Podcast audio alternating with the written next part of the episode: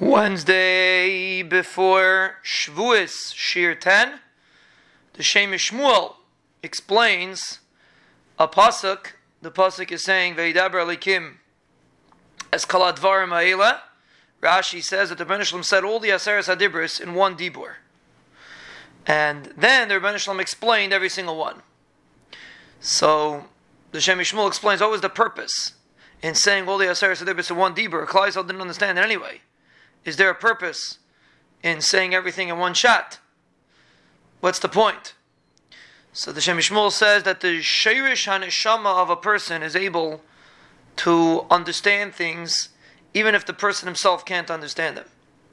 And then, slowly but surely, it will leak into the person and he'll be able to get a little bit of a glimpse of it.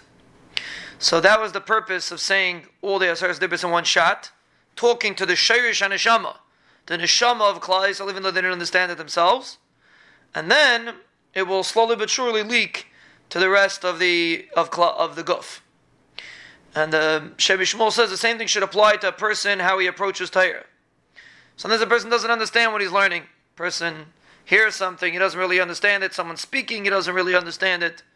He comes Shavuos. Sometimes there's different aspects that we don't necessarily understand. You have to remember that it's going to the neshama.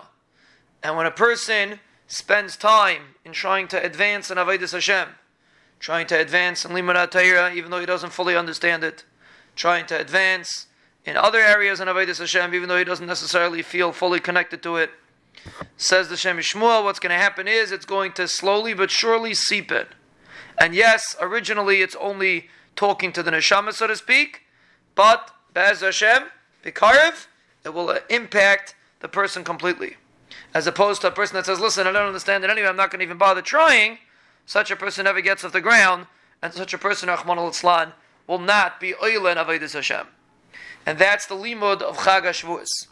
Even the aspects that we don't understand, even the chalokim Torah that we don't understand, if we make an attempt to get a little bit of a glimpse in it, eventually it will seep in.